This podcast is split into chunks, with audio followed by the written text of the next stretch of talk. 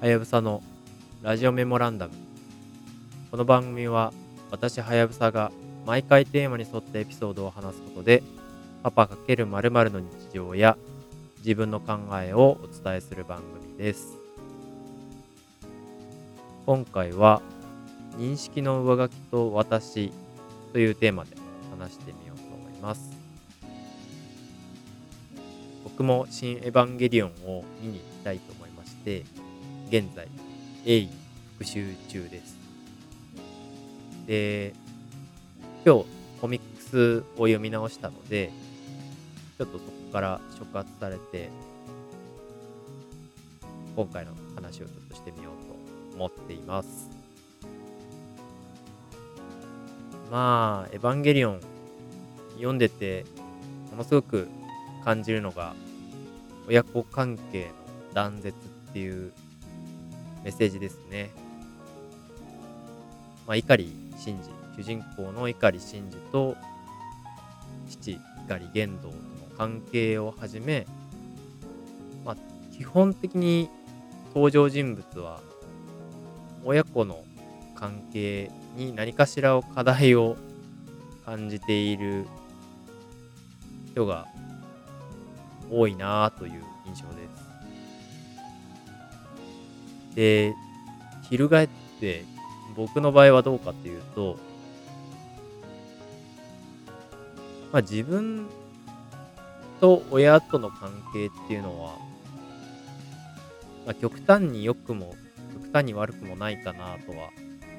思っていて、まあどちらかというといい方かなっていう感じです。で、自分が親になったということで、自分の子供との向き合い方、あとは社会との向き合い方っていうところは、非常に大きく変わったかなという実感があります。それは、一つは、やはり大きな社会のサポートなしには自分の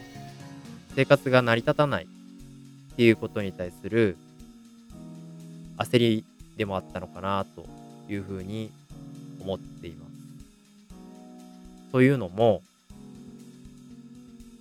僕らは子供を保育園に預けることができないとまあしっかり働く時間を確保できないわけですよね。これは本当に、なんというか、自分の食いぶちを稼ぐためにも、社会のサポートなしには成立しないという状況なわけで、これに関しては、やっぱり認識を変えざるを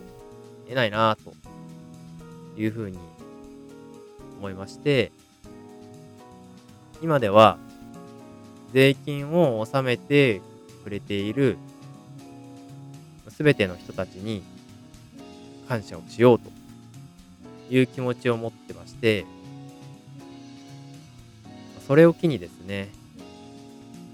年収で他者と比較をするという考え方を捨てました。自分より稼いでる人であれば、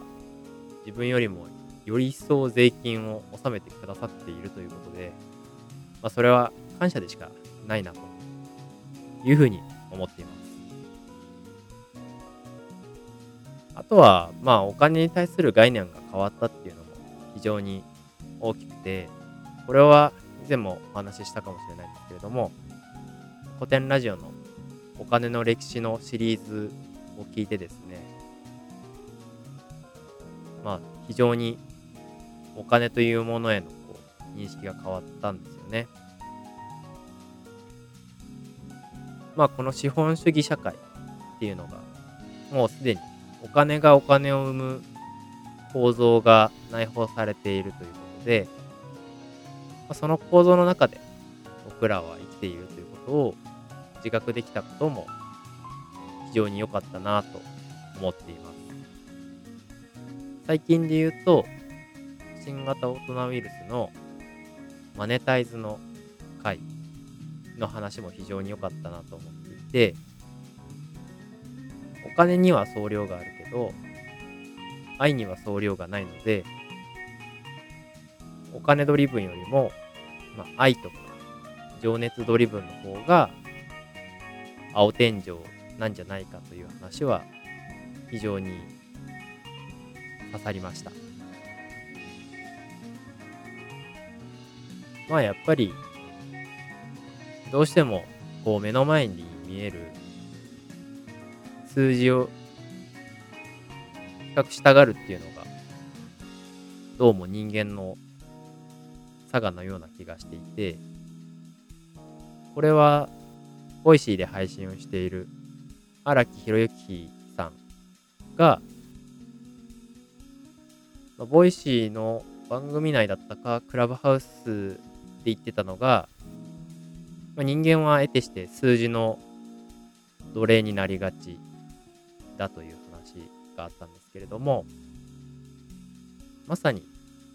それだなっていうことを、こう、自覚することができたのは非常に良かったなと思っています。まあ、とはいえね、すべての物事に良い面も悪い面もあるというか、まあどちらかしかないということがないっていうことを、うん、古典ラジオで歴史を学んできて、非常に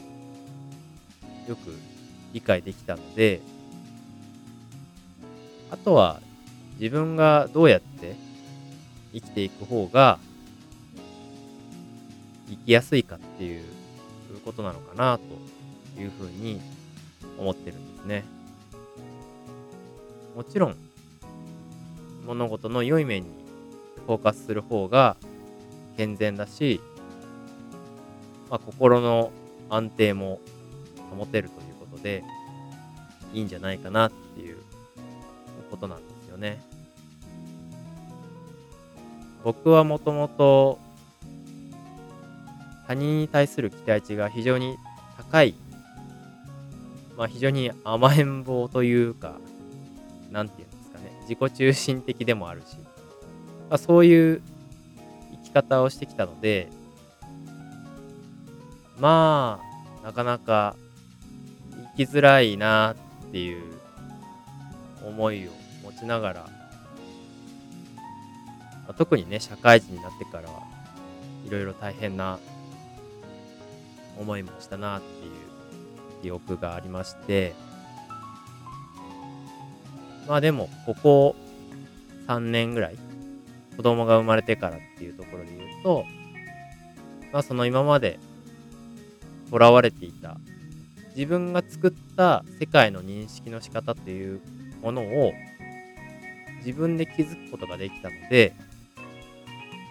とてもフラットに見えるようになったかなという実感があります。まあ、これはおそらく子供が生まれたというイベント人生におけるめちゃくちゃ大きなイベントがあったことで